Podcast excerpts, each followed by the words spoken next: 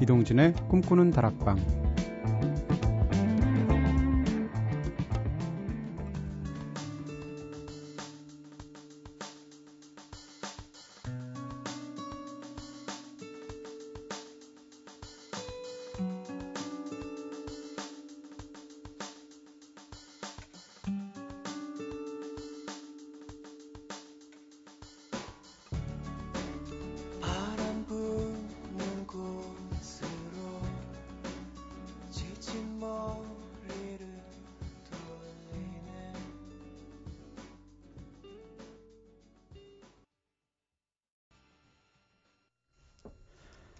안녕하세요. 이동진입니다. 이동진의 꿈꾸는 다락방 오늘 첫 곡으로 들으신 노래는요.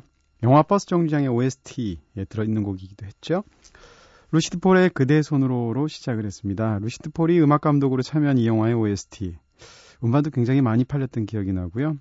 특유의 시적인 감성으로 많은 사람들에게 사랑을 받았었죠. 사실 첫 곡으로 이 노래 고른 이유가 있습니다. 원래대로라면 목요일 밤 이 시간에는 소영과 알게들 코너로 함께 해야 되죠. 근데 오늘만큼은 특별하게 깜짝 초대석으로 1시간 꾸며보려고 합니다. 오늘 모신 특별 게스트, 가을의 감성하고 굉장히 잘 어울리는 분이라는 생각이 드는데요. 개인적으로는 제가 굉장히 신뢰하기도 하고 또 좋아하는 그런 배우분입니다. 과연 어떤 분이 찾아오셨을까 궁금해하시면서 네, 이 노래 들으면서 한번 추측 한번 해보시죠. 엘비스 커스텔로의 노래 쉬 듣겠습니다.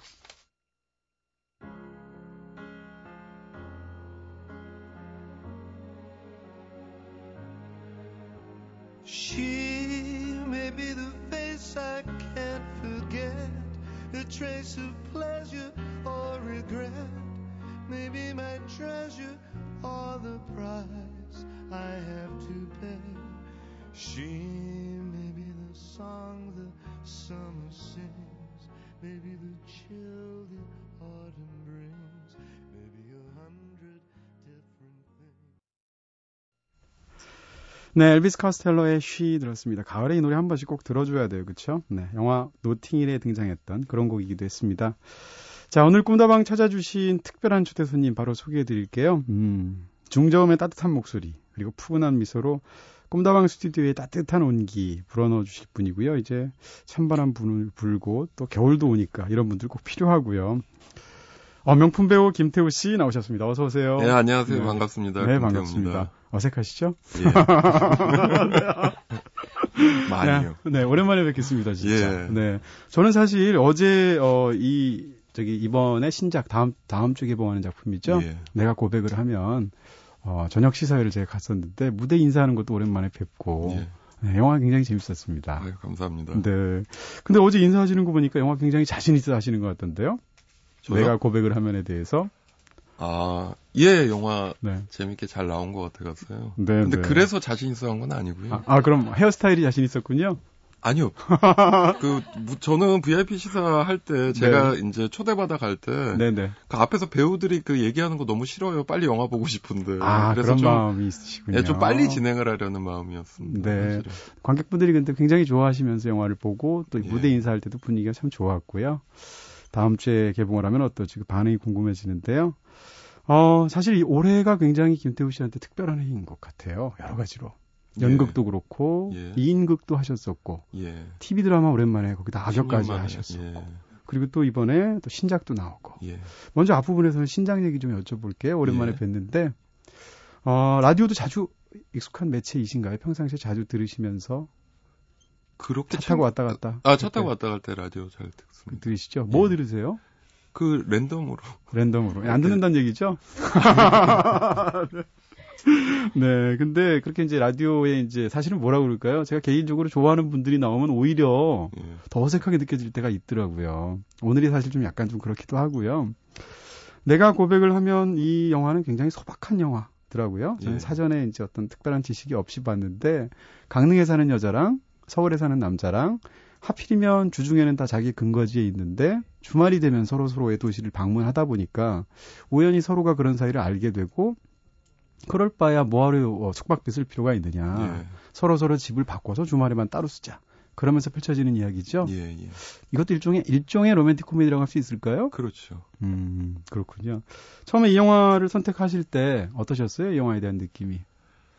처음에 제가 작년에 겨울에 세종문화회관에서 그 블루룸이라는 연극할 때 네. 지금 조성규 감독님이 그 전부터 이제 친분이 있는 분이셨는데 네네. 감독님이 영화를 같이 했으면 좋겠다 겨울에 강릉에서 네. 그래서 시나리오를 받고 네. 제 처음에 마음은 그래 연극 끝나고 연말에 술 마시는 것보다 네. 강릉 가서 영화 찍는 게 더 좋지 않을까라는 네. 생각에 사실 네. 예 하겠다고 하고 네네. 그 전작 맛있는 인생이라는 걸 연출하셨거든요. 네, 두 번째 작품이 장편으로는 예, 네. 그거를 제가 DVD로 받아서 보고 아차 싶었죠. 그걸 미리 보셨어야 되는데. 그러게요. 네. 근데 벌써 한다고는 했고. 네네. 근데 그게 우리 감독님 안 들으셔야 네. 되는데. 네. 아, 그게 이제 색다른 맛이 있지만은. 네네. 그래서 근데 저는 이제 그 조성규 감독님을 원래 개인적으로 잘 알아서. 네. 대신 이걸 하게 되면 시나리오도 굉장히 재밌고 하기 때문에 좀 더 재밌게 만들 수 있겠다라는 생각을 또 각오를 더 다지게 하기도 했어요. 네네. 그게 제가 너무 솔직하게 얘기하면 모르겠지만 네. 그래서 그게 더 의욕을 더 불태워서 네. 사실 처음에는 그렇게 편안하게 시작했지만 그래서 많은 저희 영화 보시면 아시겠지만 조단혁 배우님들이 너무 그렇다고요? 훌륭하게 연기를 하시는데 네네. 막 저도 섭외하고 막 이렇게 해서 찍으면서는 너무너무 점점 좋아졌고 네. 그다음 준비할 때부터 좋아졌고 예, 마지막에는 심지어 감독님한테 이 영화 하게 해줘서 고맙다는 말까지 할 정도로 네. 예, 점점 해피엔딩으로 끝나는 과정이 있었습니다. 네, 아주 솔직하고 시니컬하게 시작하시다가 결국은 이제 건전가요로 마무리를 하시는 건데요. 네. 영화를 딱 보고 나서 최초의 느낌은 영화가 뭐라고 그럴까요? 굉장히 잔잔한 수필 같다. 예. 이런 느낌이었고요. 보고 나니까 이렇게 좀 기분이 좋아지는, 행복해지는 예. 것 같은 그런 느낌의 작품이었어요. 상대 배우가 예지원 씨잖아요. 예. 두 분이 이전에 같이 그렇게 공연하신 적이 없습니다. 없죠. 예, 근데 많은 분들이 했다라고 생각하시더라고요. 왜 그런지 모르죠. 저도 그렇게 생각이 들었거든요. 예. 근데 어떠셨어요? 예지원 씨하고 같이. 너무 좋았어요. 그 전에는 뭐 사적인 자리에서 몇 번 뵌 적은 있었는데 네네. 그렇게 친하진 않았거든요. 근데 요번에 같이 작품하면서 네. 그 예지원 씨를 알게 됐는데 진짜 네. 야, 저 나이에 저렇게 순수한 사람이 있나. 그리고 건강해요. 정신도 건강하고 몸도 건강하고. 그래서 네. 너무 즐거운 작업이었습니다. 그랬죠. 예. 근데 극 중에 로케이션이나 극 중 설정도 그렇고 먹는 장면 굉장히 많이 나오고 예. 또 주인공으로 김태우 씨가 맡은 배역 자체가 예예. 식도락가. 예예. 평상시는 어떠세요? 저도 먹는 거 좋아하는데 저 배우 그렇듯이 네네. 예, 그 많이 먹으면 그걸 또 운동으로 또 빼야 되죠. 예, 유지를 해야 돼서. 왠지 요리도 잘하실 것 같은데. 요리 잘합니다. 네, 극중에서 이렇게 보고 요리해 먹고 예. 잘못돼서 병원에 가는 그런 상황도 있는데 예. 요리는 어떤 요리 그러면? 저는 좀 즉흥적으로 잘하는 것 같아요. 있는 재료를 가지고. 아, 뭐. 그러니까 약간 감각이 있는 것 같아요. 네. 그러니까 제가 뭐 배우지 않은 요리를 하더라도 네네. 먹어보면은 짜면은 단순히 뭐 간장 넣는다 뭐 이런 게 아니라. 네네. 오히려 꿀을 좀 넣으면은 네. 단맛 때문에 그 짠 맛이 좀 커버된다든지 그렇게 조금 그런 뭐 여기서 참기름을 넣어야겠다 이런 감각은 좀 있는 것 같아요. 영감 있으시군요. 음식에 예. 대해서. 네. 남자분이 사실 저렇게까지 자신 있게 얘기하기 어려운데 예. 실제로 잘하시나 봐요. 예. 야, 연기에 대해서 이렇게 얘기하셔야 되는데. 그러네요. 연기는 겸손하게 얘기하시다가. 연기를 먹는 거에 반만 안 해도. 아니고요. 네. 근데 영화를 보면서 제가 또 하나 이 개인적으로 인상적이었던 건 아, 이분은 아이를 굉장히 자연스럽게 잘 대할 줄 아는 사람이구나. 네, 그걸 느꼈어요. 예. 극중에서 이제 촌수가 굉장히 애매해서 나이 차이가 그렇게 많이 안 남에도 불구하고 꼬마 아이가 이제 할아버지라고 부르게 되는데 예. 그 장면에서 그 아이랑 응대하는 것, 예. 혹은 이제 한 번은 짜증도 내시는데 예, 예. 보면 아 평상시에 아이랑 노는 거가 굉장히 자연스럽고 익숙하신 분이구나 그런 생각이 들었어요. 예. 집에서 그러신가요?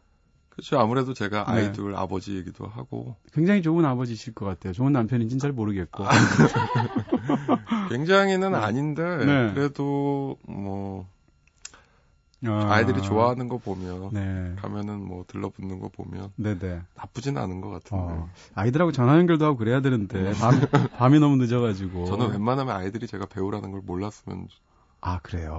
네, 뭐 언젠가는 알게 되겠지만 이번에 TV 드라마까지 나오셨으니까 아이들이 보지 않나요? 참고로 집에 TV가 없습니다. 아, TV가 없으세요? 예, 예. 아, 그래서 그동안 드라마를 안 하셨군요. 예, 이제 돈 벌어 사야죠. 그러면 텔레비전이 없으면 컴퓨터로 여가 때... 볼 수도 있고요. 아, 그렇죠. 뭐 뉴스 같은 거나 스포츠 중계는 좋아하니까. 네네.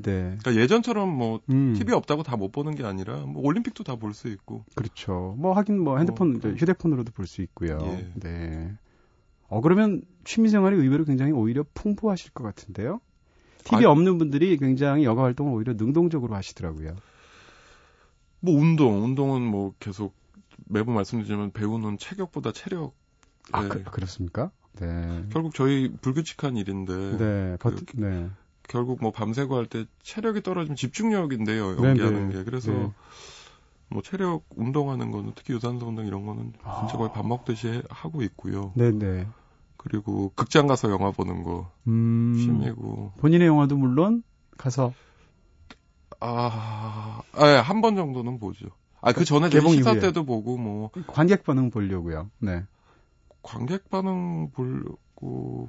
그렇죠. 그냥 제가 극장에서 한번 보고 싶어서 한 번 정도 보는 것 같아요. 이번 영화 내가 고백을 하면도 초반부에 보면 극중에서 영화 감독으로 나오시잖아요. 그래서 본인 영화가 또 하필이면 조성규 감독님의 첫 영화인 맛있는 인생인데 본인을 희화화해서 굉장히 코믹한 상황을 만들어내는데 그렇게 딱 극장 가게 되면 사실 영화가 잘 안 보이고 이 장면에서 사람들이 어떻게 반응할까? 중간에 나가지 않을까? 이런 생각하지 않나요? 저는 찍고 나서 그런 거 신경 안 쓰는 스타일인 것 같아요. 못된 스타일인 것 같아요. 네. 유아독존 스타일이시군요, 의외로. 예, 제가 해야 될 거, 연기 안, 할 때 해야 되는 거지. 네. 그 뒤에 반응 같은 거는 그냥 받아들이는 편이지. 그걸 신경 쓰는 스타일은 아닌 것 같아요. 아, 그러시군요. 예. 자, 얘기 벌써 뭐 시작부터 화끈하고네. 재밌는 것 같은데요. 네. 그러면. 너무 솔직하게 얘기했나요? 계속 이대로 나가시면. 일단 감독님은 진짜 들으시면 안 돼요. 제가 전화번호도 알고요. 요즘 방송은 다 팟캐스트나 다시 듣기로 다 다운받아서 듣거든요. 예. 제가 문자 보내드릴게요. 예. 감사합니다. 자, 내가 고백을 하면에 삽입됐던 곡이죠. 코타로 오시오의 Always 듣겠습니다.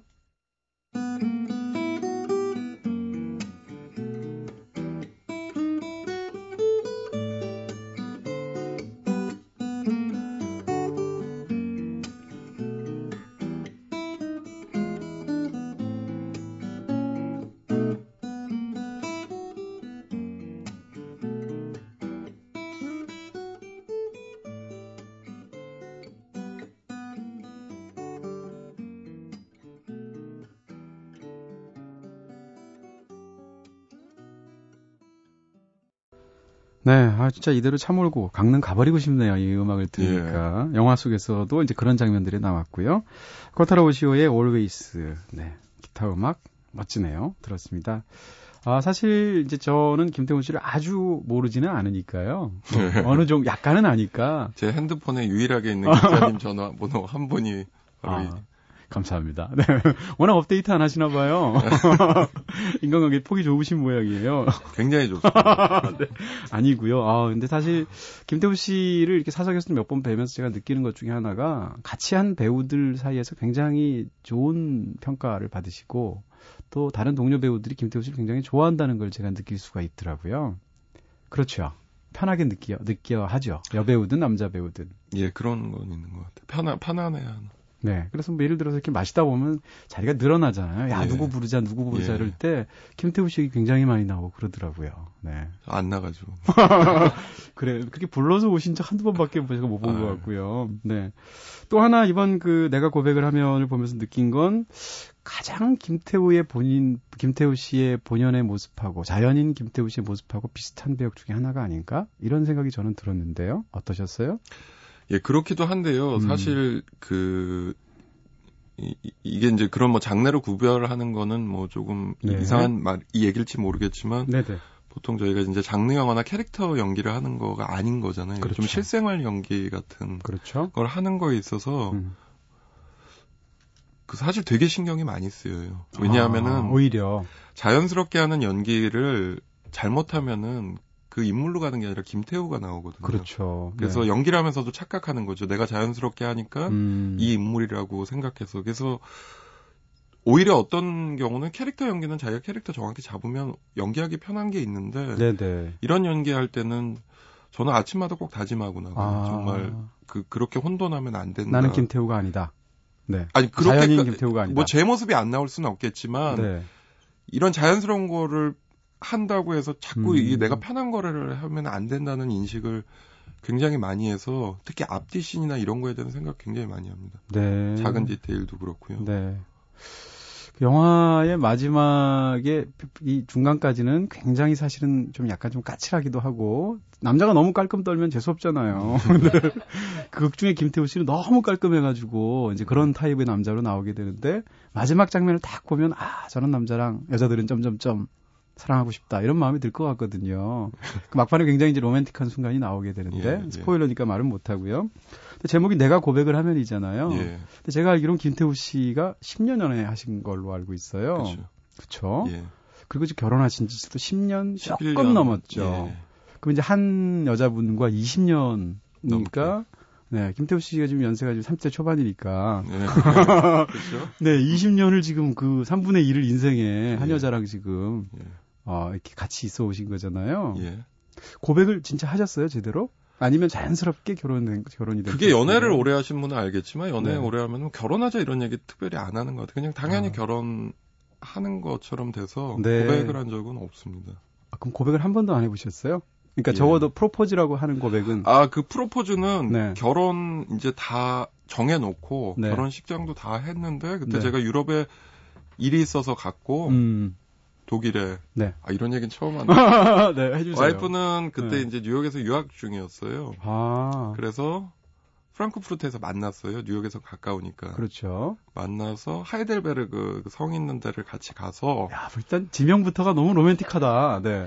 그렇네요. 네. 그래서 제가 그 전에 그리스 들렸다 독일을 갔는데 그리스에서 벼룩시장에서 지금 우리나라 돈으로 한 3만 원 정도 하는 링 은반지 옛날 거랑 옛날 이렇게 약통 있더라고요. 또 은으로 된 옛날 앤티크. 네. 그것도 뭐 한 2, 3만 원 하는 걸 사서 솜을 구해서 약국 가서 솜 넣고 그걸 넣어서 이렇게 얘기하니까 되게 로맨틱한 것 같은데 전 사실 별 생각 없이 만나기로 했으니까 뭐 여자들은 뭐 프로포즈 이런 얘기를 해서 저녁에 해질 때 그 하이델베르그 성 있고 다리 있고 있거든요.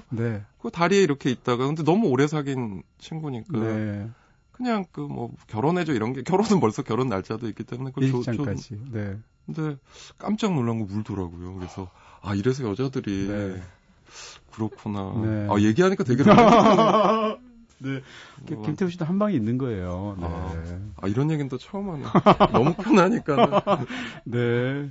그러면 매번 영화를 촬영하거나 드라마를 찍거나 이러면 당연히 코멘트 적극적으로 해주시겠어요? 아니요, 저는 되게 고마운 게 저 시사 때 온 적도 없고요. 그래요? 예. 제가 작년에 연극할 때도 뭐 온다 없어요. 그냥 개봉을 하고 어느 순간 문자가 오죠. 제가 뭐 홍보를 하거나 할 때 영화 잘 봤어라든지 연극도 끝나고 분장 지우고 있는데 문자 와서 보면 잘 보고 가 뭐 들어와 있다 뭐 그렇게 그러니까 신경 안 쓰게 예, 본인이 알아 무심히 만든 얘기하는데 사실은 다 챙겨 보고 있는 보기는 다 당연히 다 보겠죠. 아까운 거는 연극 같은 거 그냥 제가 티켓 줄 수 있는데 꼭 사서 영수증 처리하면 다시 나오죠. 그래서 좀 그렇게 신경 안 쓰게. 그렇게 또 내조를 하시는 타입이군요. 예. 김태우 씨를 잘 아니까 20년간 같이 살아왔으니까 10대 초반부터 그렇죠? 30대 초반에. 참 아름다운 이야기군요. 근데 아까도 말씀드렸듯이 2012년이 김태우 씨한테는 굉장히 뭐 한 해 다 갔잖아요. 예. 어제 또 아무 관련은 없지만 수능 시험도 보고 학생들은. 근데 아까도 말씀드렸듯이 세 개 분야에서 다 나름의 굉장히 의미 있는 일들을 하셨어요. 네. 일단 그 2인극을 하셨는데 연극 자체도 연극 쪽을 좀 오래 떠나 있거나 주무대가 영화거나 이러면 사실 좀 약간 두려울 수 있잖아요. 그렇죠. 배우라도. 송선미 씨랑 두 분이서 하셨죠? 송선미 여자는 더블 캐스팅이었어요. 송선미, 송기유라는 배우였고요. 저는 이제 혼자 50회를 다. 야, 그러면 일단 그 굉장히 장기 공연에다가 또 1인 5역을 하셔야 되잖아요. 어떠셨어요? 그때 이 경험이? 굉장히 사실 힘들죠. 저는 이제 학교 때 연극을 전공을 했고 근 10년 만에 3년 전에 예술의 전당 20주년 개강기념 공연으로 갈매기라는 공연을 했는데 그것도 10년 만이었거든요. 체홉. 네. 예, 체홉 작품. 그러고 또 이제 오랜만에 하는데 2인극은 처음 해보거든요. 학교 때도 해본 적이 없는데 네네. 와 진짜 힘들더라고요. 2인극도 힘들고 거기다 1인 5역을 또 해야 되니까 만만치가 않은데 확실히 연극을 하면서 느끼는 거는 네. 해야겠다는 생각이 드는 게 저는 사실 그 공연 기간 내내 제가 공연장에 일찍 가서 준비하는 시간들이 네. 그때 아 연극을 해야 되는구나. 평상시에 배우들이 작품 들어가면 준비를 하지만 네. 이런 훈련들이나 기본적인 거에 대해서 사실 소홀히 하는 경우가 많은데 그렇죠. 정말 50회 공연할 때 마음은 그랬거든요. 하루에 하나만 고치자. 그러면 아, 네. 50회 때는 50가지가 고쳐지지 않는 마음으로 그냥 학생 때 같은 마음인 거죠. 그런 이제 마음이 초심으로 돌아가고 준비하는 그런 과정이나 시간들이 사실 제가 공연의 결과로 보여지는 것보다 저한테 가져다 주는 게 너무 많아서 네네. 예, 그 연극 뭐 그런 게 저한테는 연극의 매력이고 그래서 계속 해야겠다는 생각은 하는데 또 네. 현실적으로 쉽지가 예, 않고 쉽지는 사실 않고요. 네. 갑자기 또 그런 궁금증이 드네요. 이걸 50회를 한다면 상당히 장기 공연인 셈인데 예. 더군다나 혼자 하시잖아요. 예전에 이제 들은 얘기가 의사들, 이제 인턴 레지던트들 많잖아요. 수련을 예, 거치게 되면 예. 이제 전문의가 되는 거잖아요. 그럴 때 보통 수술 받을 일이 있거나 뭐 병원 갈 일이 있거나 이렇게 중요한 의료적인 상황이 있으면 봄에 가지 말라는 얘기를 하더라고요. 왜냐하면 인턴이 바뀐 게 3월부터 바뀐다는 거예요. 아. 그래서 쉽게 얘기하면 경험이 약한 인턴이 처치를 할 수도 있다. 아. 그래서 12월이나 1월쯤 가면 좋다는 거죠. 예, 예. 그런 얘기를 들은 적이 있는데요. 예. 50회쯤 하다 보면 예. 언제 가는 게 관객 입장에서는 가장 그 배우의 베스트를 볼 수 있습니까? 일단 초반은 피하시는 게 좋지. 아, 그렇군요. 그런데 네. 또 다른 재미는요. 네네. 연극이나 뮤지컬 좋아하시는 분들은 초반, 중반, 마지막에 보세요. 그 변화되는 과정이 또 재밌으시다고. 아, 진짜 그건 오소독산 팬이고요. 아. 네. 근데 사실 우리가 그 뭐라 그러나 재화가 초반은 피하시는 않으니까. 게 좋습니다. 이게 또 관계자분들이 뭐라고 하실지 모르겠는데 네, 그 그렇구나. 이유는 네. 그 연기자의 익숙한 숙달되는 것도 있긴 하지만은 사실 네. 스탭들과의 호흡도 있거든요. 네네. 예, 그러고 하면서 연출이나 연기자가 개선하는 부분도 있어요. 아이디어가 생기면 이렇게 예, 집어넣기도 하고. 추가가 되기도 하고. 네. 그 대신 또 다른 면으로 뒤에 갈수록 보실 때 또 단점은. 네. 그게 배우가 이제 좀 날거보다는 익숙해서 나오는 것에 대한. 아, 매너리즘. 예, 약간 그런 것. 특히 여러 명이 호흡 맞출 때는. 좀 그리고 관객의 반응을 알기 때문에 네. 그 반응에 신경 쓰면서 몰입보다는 그래서 연기자 입장에서는 사실 처음과 끝이 물론 더 좋아지면 좋겠지만 이 퀄리티를 좋게 보여야 되겠지만 네네. 이제 제가 얘기하는 거는 모든 연극이나 공연이 그렇다는 건 아니지만 좀 네. 그런 게 있죠. 초반과 그럴 것 같네요. 예. 그러니까 50회 중에서는 37회 공연 이 정도를 딱 가야 베스트를 38회 38회 네. 네, 뭔가 도박 좋아하시는 것 같은데요. 자, 이은미 씨하고도 굉장히 친하시다고요. 예. 네, 이은미 씨 노래 그래서 저희가 선곡을 했고요. 예. 애인이 있어요. 듣겠습니다.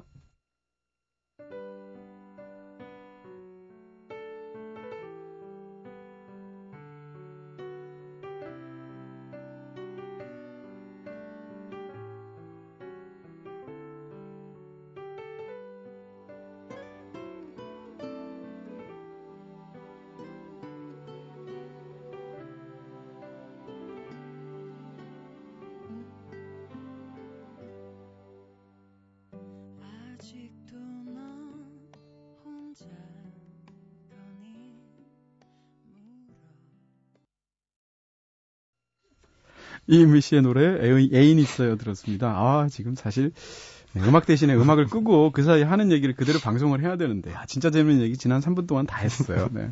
억울하시면 뭐 DJ 하시고요. 청취자분들. 자 여러분께서는 지금 이동진의 꿈꾸는 다락방 듣고 계십니다. 네, 귀가 번쩍 뜨이시죠? 오늘은 특별 초대사 코너로 배우 김태우 씨와 함께하고 있습니다. TV 드라마 얘기도 좀 해볼게요. 예. 바보 엄마. 예. 네. 저 사실 저도 TV를 거의 안 보는 사람인데 나오신다고 그래서 제가 일부러 한번 한 해 정도로 봤어요. 근데 예. 분장이나 이런 스타일도 굉장히 다르시고, 네 거기다가 굉장히 나쁜 욕으로 나오셨죠. 예. 어떠셨습니까? 그 제가 작년쯤에 그런 생각을 했어요. 네. 이제 드라마를 안 한 지 한 10년이 되는데 제가 그러려고 한 건 아닌데 저는 대중 배우인데. 대중이랑 좀 너무 멀어진다는 생각이 좀 들더라고요. 아. 물론 제가 한 필모의 영화들이 저는 다 너무 소중하고 뭐 잘 선택을 했다고 생각을 하고 있지만 그게 이제 뭐 작품성으로는 좀 많이 인정받은 것도 있고 하지만 이제 대중적인 거리 그 관점에서 볼 때는 제가 점점 좀 멀어지고 있다는 생각이 들어서 네. 내년에는 좋은 작품이 있으면 드라마로도 한번 찾아뵀으면 좋겠다는 생각을 할 쯤에 네. 그 바보엄마의 그 역이 들어왔는데 저는 제가 시청자 입장이라고 생각을 한다면 네네. 오랜만에 또 김태우가 나오는데 네. 또 저 이미지 있잖아요. 착하고 누구를 케어해주고 좀 네. 그런 건 재미없을 것 같고 오히려 이런 역할을 하는 게 제가 시청자라면 훨씬 재미있게 받아들일 것 같다는 생각이 들더라고요. 네네.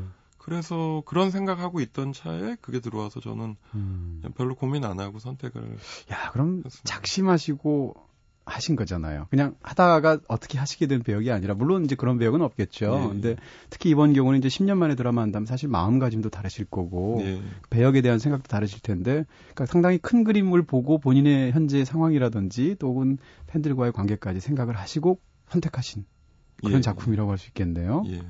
근데 예전에 그 문소리 씨한테 그런 얘기를 들은 적이 있는데, 영화를 통해 팬들과 만나는 것과 드라마를 통해서 만나는 것은 완전히 다른 일이라는 거예요. 예, 예. 사실 문소리 씨는 한국 영화에서 굉장히 중요한 배우이시고 정말 많은 좋은 작품을 하셨지만 영화를 하나도 안 보시는 분들도 계시잖아요. 그쵸. TV 드라마만 보시는 분들. 예. 근데 TV 드라마에 나가고 나서 인기를 처음으로 실감했다는 거예요. 예. 그전에 그렇게 좋은 영화를 많이 했음에도 불구하고 예, 예. 마찬가지로 지금 10년 만에 드라마를 하셨는데 악역이긴 하지만 드라마에 대한 반응이 뜨거웠고 그런 면에서 어떤 밖에 나간 사람들을 만날 때 느낌 같은 게 달라지지 않으셨어요?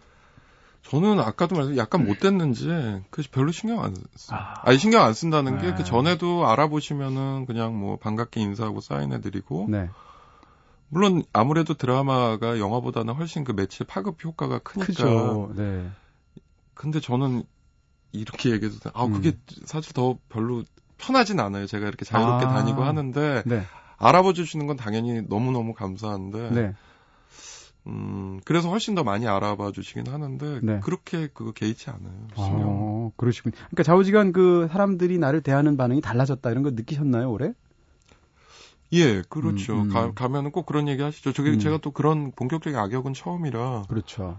근데 한 번은 편의점을 갔는데 그 주인분이 네. 나가는데 저한테 그러시더라고요. 네. 맨날 그렇게 못된 역만 하면 어떡해요? 이러시는데 딱 한 번 했는 데뷔 후에 그 저는 좋게 좋은 말, 굉장히 큰 칭찬으로 받아들였죠. 그냥 네 하고는 나왔는데 네, 그렇죠. 그만큼 각인된 정도가 깊다는 얘기니까요. 예. 네. 근데 사실 한두 해 전에 라섹 수술 하셨죠? 예, 예. 사실 김태우 씨 하면 생각나는 것 중에 하나가 안경인데 예, 예. 안경 안 쓰신 지 한 1년 되신 거잖아요. 벌써 한 3년. 아, 그렇게 됐나요? 예. 어떠세요? 그 안경을 안 낀 본인의 모습. 왜냐하면 김태우 씨 하면 이제 떠오르는 이미지 중에 하나가 착한 교회 오빠? 이런 느낌이었잖아요. 예, 예, 예. 네. 근데 그렇죠. 네. 악역도 하시고 이제는 그리고 또 안경을 또 안 드시니까 그리고 아직도 이미지가 굉장히 유하고 부드럽고 따뜻한 쪽이긴 하지만 어떠세요? 배우로서 안경을 쓴 이미지를 갖고 있던 사람이 안 쓴다는 것도 사실은 모험일 수 있잖아요. 근데 실제로요, 제 작품들을 보면은 제가 안경을 안 쓰고 나온 게 사실 더 많아요. 그리고 저는 네. 감독님한테 꼭 얘기를 할 때 이 역할 써도 돼요? 안 써도 돼요? 만약에 편하다면 저는 안 쓰겠습니다. 언제나 그러고요. 근데 이제 제가 평상시 안경을 썼으니까 그게 뭐 인터뷰할 때라든지 그 배우 아닌 노출될 때 그렇게 돼서 네네. 그런 이미지가 많으신 것 같고요. 네. 저는 뭐 그거에 대해서 별로 또 개의치야. 역시 또 개의치야. 굉장히 예. 쿨하신. 네. 예. 그렇게 쿨하신 분이 그리스에서 그 반지를 사다가 또 약통 사다가 그게 붙여놓으니까 이렇게 로맨틱하죠. 또 하이델베르크까지 갔다가 또 뉴욕에 있는 부인을 오시라고 했다가. 그러게요. 네. 또 20년간 일부 종사하시고. 예. 네. 굉장하십니다. 네. 네.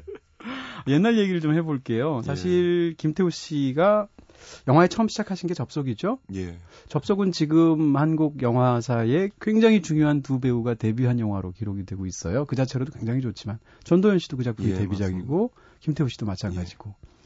그리고 나서 또 한 1, 2년 있다가 공동경비구역 JSA 하셨잖아요.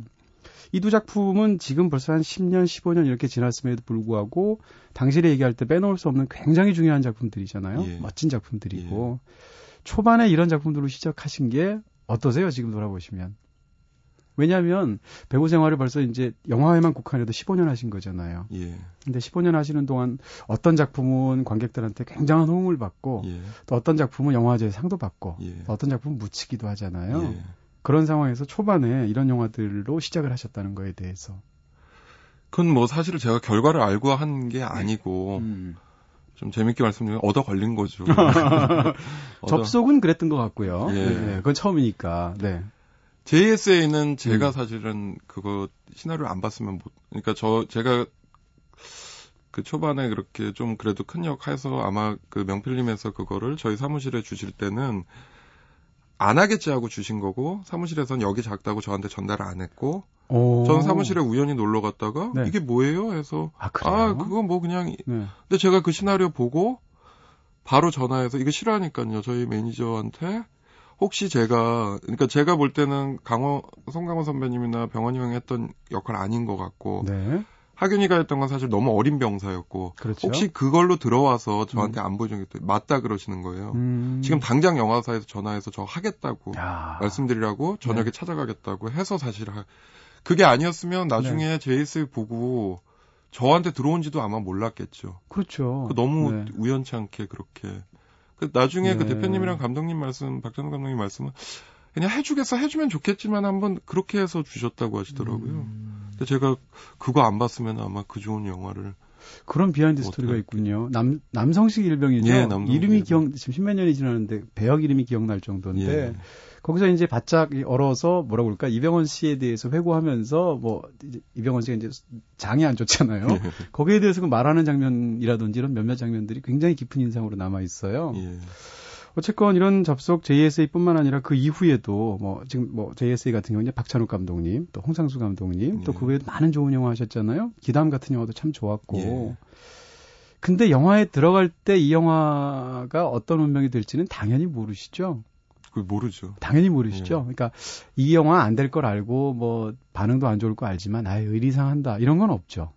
있나요? 그걸 고려는 할 수 있지만. 그러니까 고려를 안 하는 것 같아요. 그렇죠. 네. 예, 그러니까 네. 이 영화가 관객이 많이 될 거고 그렇게 될 거다라는 고려를 안 한다고 하면 거짓말이겠지만 네. 많이 안 하는 것 같아요. 그러니까 시나리오를 네. 보고 선택을 많이 하는 편이고요. 그러니까 거기에 충실한 게 중요하지. 네. 그게 이제 관객분들이 이건 이 정도 보시겠지. 이렇게 하겠지. 그렇게 계획 많이 하는 편은 아닌 것 같아요. 그래요? 그럼 가장 중요한 기준은 시나리오를 보고. 예. 근데 똑같은 시나리오가 좀 약간 좀 이렇게 뭐라 그러나요? 이게 좀 이게 좋을까라고 싶다가도 그게 박찬욱 감독 작품이 하지 않나요? 그렇죠. 그런 것도. 그러니까 감독도 고려를 하는데. 돈을 많이 주셔도 하죠. 그런 예외가 많죠. 네. 제가 얘기하는 건 딱 그것만은 아니고요. 그렇죠. 주로 그러시던 말씀이시죠. 예, 예. 네. 그럼 지금까지 출연하신 작품 중에 말 그대로 시나리오를 딱 보는 순간 예. 와, 이 작품 너무 좋다. 내가 반드시 해야 된다. 그런 작품. 시나리오 좀 전에 말씀드린 JSA도 그런 경우고요. 네네. 기담이라는 영화도 좋았어요. 제가 네. 보자마자 감독님 만나뵙고 1년 넘게 기다렸죠. 좀 문제가 있었는데 네네. 꼭 하고 싶어가지고 그러고 홍상수 감독님은 시나리오를 볼 수가 없으니까 사실상 없다고 할 수 있으니까 예. 네. 기억 굉장히 많은데 지금 너무 많이 얘기하면은 네. 이 경우는 어떻나요? 내가 고백을 하면의 경우는 시나리오를 보는 순간 막 이런 건 아니었죠. 네, 영화 관계자분 잠깐 나가 계시고요. 네, 네. 막 이런 게 아니고 네. 재미있다. 그러니까 뭐가 재미있냐면은 네. 사실 이 남자의 직업이나 행위나 여자의 직업이나 그 행동하는 패턴이 사실 주위에서 볼 수 있는 사람. 그렇죠. 예, 그러니까 네. 흔하진 않지만 그게 동떨어지거나 이질감이 있는 인물들이 아닌데 네. 사실 주말에 이렇게 이 여자는 그 문화생활의 결핍을 서울 와서 해결하고 네. 이 사람은 문화생활을 너무 많이 하는 사람이 강릉이라는 데서 주말에 휴식을 취하는 그래서 그렇게 바꾸는 거는 사실 현실적으로는 좀 없는 판타지 같은 거잖아요. 그렇죠, 실제로 그렇죠. 그렇게 쉽지가 않잖아요. 네네. 매 주말 1년에 몇 번은 그럴 수 있지만. 그렇죠. 그래서 뭐가 매력적이냐면은 그렇게 땅에 붙이는 사람들 이야기 같은데 네. 이야기 자체의 사실 내용은 과장되지 않은 판타지가 있는 거죠. 그래서 그거를 보는 사람들이 나한테 멀리 있는 얘기가 아닌데 대신 그렇게 해볼 수 있는 그 자기가 꿈꿀 수 있는 거를 네. 이 주인공들이 해주는 거라서 네. 그리고 그 상황도 사실 제가 뭐 영화 내용을 말씀드릴 수는 없지만 네. 그래서 보는 사람들이 아마 이 영화를 저희가 잘 만들면 굉장히 기분 좋게 혹은 나한테도 벌어졌으면 좋겠다라는 네. 생각을 할 수 있지 않을까. 그리고 또 저희 조단혁 분들이 너무 연기를 잘하셔서 그 네네. 웃음 코드를 또 계속 가지고 가시거든요. 굉장히 깨알 같은 웃음들을. 그래서 이 시나리오는 사실 보고 와 이런 건 아니지만 네. 저희가 힘을 합쳐서 물론 저부터겠지만 네. 잘하면은 이런 재미있는 요소들을 관객들한테 많이 줄 수 있지 않을까 해서 선택을 하게 된 거죠. 와, 감독님 나오신 것 같아요. 네. 아까 얘기를 많이 하려고. 네. 어떻게 이렇게 지금 거의 한 문장으로 말씀하시는데 네. 감독님 대신 나오신 거 진짜 다행인 것 같고요. 아니 근데 지금 말씀하신 대로 모든 영화에는 아무리 리얼한 영화도 판타지가 있죠. 예를 들면 하다못해 굉장히 리얼하고 비참한 인간의 상황을 보여줘도 거기는 정의로운 사회에 대한 어떤 판타지가 시각이 들어간 거잖아요. 마찬가지로 이 영화도 말씀하신 대로 판타지가 있는데 그 판타지가 완전히 이루어질 것 같지 않은 게 아니라 조금만 손만 뻗으면 나한테도 발생할 수 있을 것 같은 그런 부분을 지금 영화가 담아냈다고 보시는 거죠. 거들어드렸고요. 네. 아, 그동안 사실 뭐라고 그럴까요? 김태우 씨 여배우분들도 특히 굉장히 좋아하세요. 제가 여러 번 이제 사실은 제가 배우분들 만날 때 자주 하는 질문 중에 하나가 다른 배우들에 대한 질문을 사석에서 많이 하거든요. 근데 여배우들이 김태우 씨에 대해서 얘기하는 걸 보면 마치 김태우 씨가 여자인 것처럼 얘기를 해요. 무슨 뜻인가 하면 여성성이 있다는 게 아니고 아무리 동료들끼리라도 여배우 남배우 하면 성이 다르기 때문에 이렇게 좀 약간의 거리감이 있을 수 있잖아요. 친해도 저 사람은 남자니까. 김태우 씨는 여배우들한테 그런 위압감을 주지 않는 것 같아요. 그래서 완전히 동료 같은 느낌을 주는 것 같거든요. 별로 안 좋은데요. 연애 20년 하셔서 그래요. 네. 근데 지금까지 보면 고현정 씨, 전도연 씨, 김민정 씨, 배두나 씨, 문소리 씨, 신민아 씨, 아이비씨라고 해야 되나요? 네. 유인영 씨 그리고 예지원 씨까지 정말 많은 분들하고 호흡을 맞추셨는데 연기에 관한 얘기를 하면 뭐 네, 구설수에 오를 수 있으니까 예. 이분들 중에 성격이 제일 좋은 사람이 누구예요? 예지원 씨죠. 아, 이거 너무 또 홍보 쪽으로. 그렇죠. 네. 정확히 홍보죠. 네. 그러니까 예지원 씨를 빼고 두 번째로 성격이 좋은 사람은 누군가요? 그 다음 전작이 김현주 씨, 유인영 씨네요. 아, 그렇군요. 네. 아무래도 잊혀지죠. 시간이 지나면. 좋은 기억도. 네. 예. 네. 하이델베르크? 아니 그 배우 다 매력이 있으니까요, 사실. 네. 그리고 아시잖아요, 이런 공개적인 자리에서. 잘 몰라요. 그리고 더 솔직히 말씀드리면 누구라고 말씀 못 드리지만, 사실. 네. 거의 다 좋은 기억이지만, 오히려 반대로, 이 배우랑 잘 안 맞았다 하신 분이 한두 분 있지, 사실. 야, 네. 예, 얘기 못 하죠. 얘기 못 하죠, 진짜. 음악 들어야 되는 거죠, 저희가. 네. 잠시 후에 음악 들을 때 듣기로 하고요. 이런 얘기도 한번 여쭤보고 싶습니다. 지금 묻고 싶은 게 너무 많은데 벌써 50분이 지나서. 요즘 배우분들 중에서 연출 쪽으로 이렇게 굉장히 꿈을 잡으시고 또 직접적으로 하시는 분들이 갑자기 늘었어요. 최근 한 2, 3년 사이에. 하정우 씨도 하신다고 하고. 유지태 씨 장편 만드셨죠. 그리고 또 박중훈 씨도 계시고. 굉장히 많잖아요. 이런 분들을 보면 어떤 생각 드세요? 그러니까 본인도 연출을 가까운 장르가 아닌 먼 장르로 생각을 하시고 계세요? 영화 연출에 대한 생각. 같이 친한 감독님들이 연출해보라고 얘기 많이 하세요. 그러니까 사람이 자기가 가진 사실 재능이 있잖아요. 기본적으로 가지고 있는. 네. 저는 연기 쪽보다는 연출 쪽이 제가 기본적으로 가진 거는 많이 있는 것 같아요. 그런데 저는 어쨌든 그 재능 그걸 떠나서 연기라는 훈련을 계속 해왔고 그런 얘기를 이제 누가 좋게 얘기를 해주시면 제가 그런 얘기를 하죠. 연출 아무나 하냐고. 네.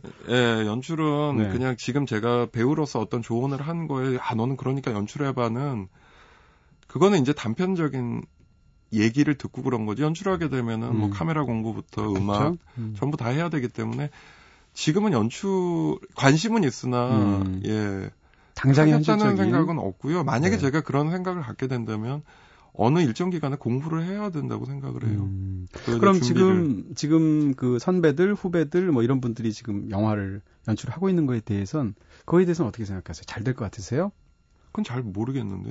잘 만드시는 분들은 잘 되는 거고. 네. 근데 그런 현상들은 좋은 것 같아요.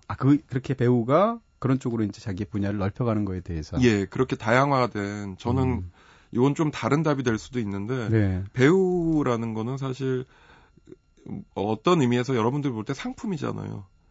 네. 예, 그러니까는 어떤 식의 뭐 표현이 될지 뭐 제가 말한 상품은 뭐냐면 그렇게 볼 수도 있죠. 네. 상품은 다양한 게 좋은 것 같아요. 아. 예를 들면 네. 제가 만약에 극장 가서 일반인들이 보셨을 때 아, 수수하고 그런 모습에 네.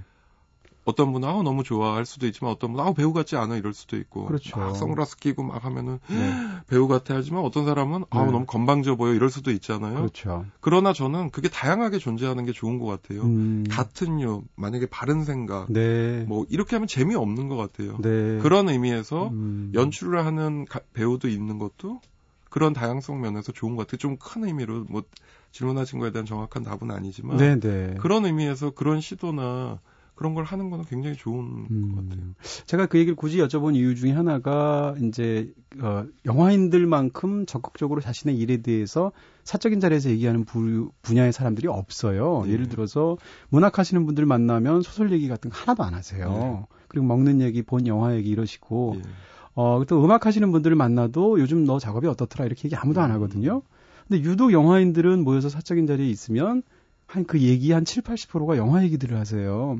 근데 그럴 때 이제 김태우 씨가 얘기하시는 걸 제가 귀여겨서 여러 번 들었는데 본인이 나오지 않은 영화들에 대해서도 이렇게 말씀하시는 거 보면 굉장히 냉철하고 정확하게 보신다는 느낌이 있어요. 그래서 저분이 만약에 연출하면 어떨까? 왜냐하면 연출이라는 것은 배우가 연기만 잘한다고 연출까지 잘할 수 있는 건 아니잖아요. 예. 그런 측면에서 궁금해서 여쭤봤는데 향후 한번 생각해 보시고요. 예. 네. 뭐 시간들이 지금 뭐 너무 많이 가서 동생이신 김태훈 씨 얘기도 좀 한마디 여쭤보고 싶은데 요즘 빠지지 않네요. 네, 좋은 거예요. 좋죠. 네, 좋은 거고 김태우 씨가 최근에 이제 특히 여러 가지 TV 쪽에서도 그렇고 영화 쪽에서도 그렇고 굉장히 인상적인 활약을 보여주시고 있잖아요. 예. 네. 적극적으로 이야기 안 하신다면서요? 그 연기에 대해서. 예, 제가 저는 이제 중앙대 연극학과를 나왔고, 제 동생 한양대 연극학과를 나왔는데, 연극학과를. 네. 제가 한 대학교 3학년 때인가, 뭐 이렇게, 그러니까 처음에 학교를 들어갔으니까 선배로 이런 거 이렇게 해야 되겠다 하다가, 어느 순간, 그게 그러니까 거의 20년이 다 돼가는 얘기죠.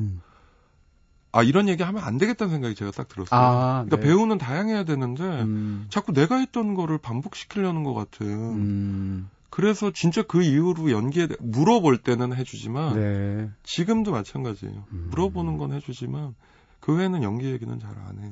네. 그렇다고 뭐 형제 사이가 이상하다거나. 아, 저희는 너무 친하죠. 전혀 아니죠? 너무 친하죠. 네. 알겠습니다. 다음 작품 지금 결정되셨나요? 아니면 지금은 여러 가지 보고 계신 상황인가요? 지금 일단은 관상이라는 영화, 송강호 씨 나오는. 아, 네네. 아, 기대작이죠. 네. 제가 처음으로 사극하는데 문종 역할로 네. 촬영하고 있고요. 아, 임금이시군요. 예. 네. 이번 달 아마 드라마를 또 한 편 하게 될 것 같아요. 네네. 그 겨울 바람이 분다라고 노희경 작가님이랑 오랜만에 뭐 조인성, 성혜교 씨 나오고. 야, 둘 다 굉장히 보고 싶은 작품이네요. 그게 네. 내년 아마 2월 저는 촬영이 이제 들어갈 거고요. 2월쯤인데 기대하실 거는 제가 청부살해업자로 나온다. 아, 킬러로. 예. 하이델베르크에서. 네. 알겠습니다. 진짜 기대되는데요. 과연 네. 의외로 또 굉장히 무서울 수 있을 것 같아요. 그런 인물이에요. 그렇죠? 그러니까 네. 그냥 악역이 아니고요. 아, 네. 두려워집니다. 네. 두 작품 기대해 보기로 하고요. 오늘 한 시간 이것도 참 너무 재밌게 보냈네요. 아유, 저도 너무 예. 정말 빨리 간 한 시간이었습니다. 마지막 곡으로 애니오 모리꼬네 신청하신 노래 네, 러브 어페어 들려 드릴 텐데 그 전에 먼저 인사드려야 될 것 같아요. 예. 오늘 감사했습니다. 예, 감사합니다.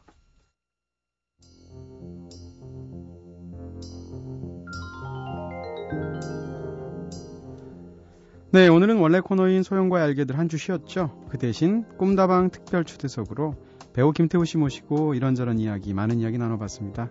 굉장히 흥미로운데요. 네, 아마도 여러분들도 좋아하셨을 것 같고요.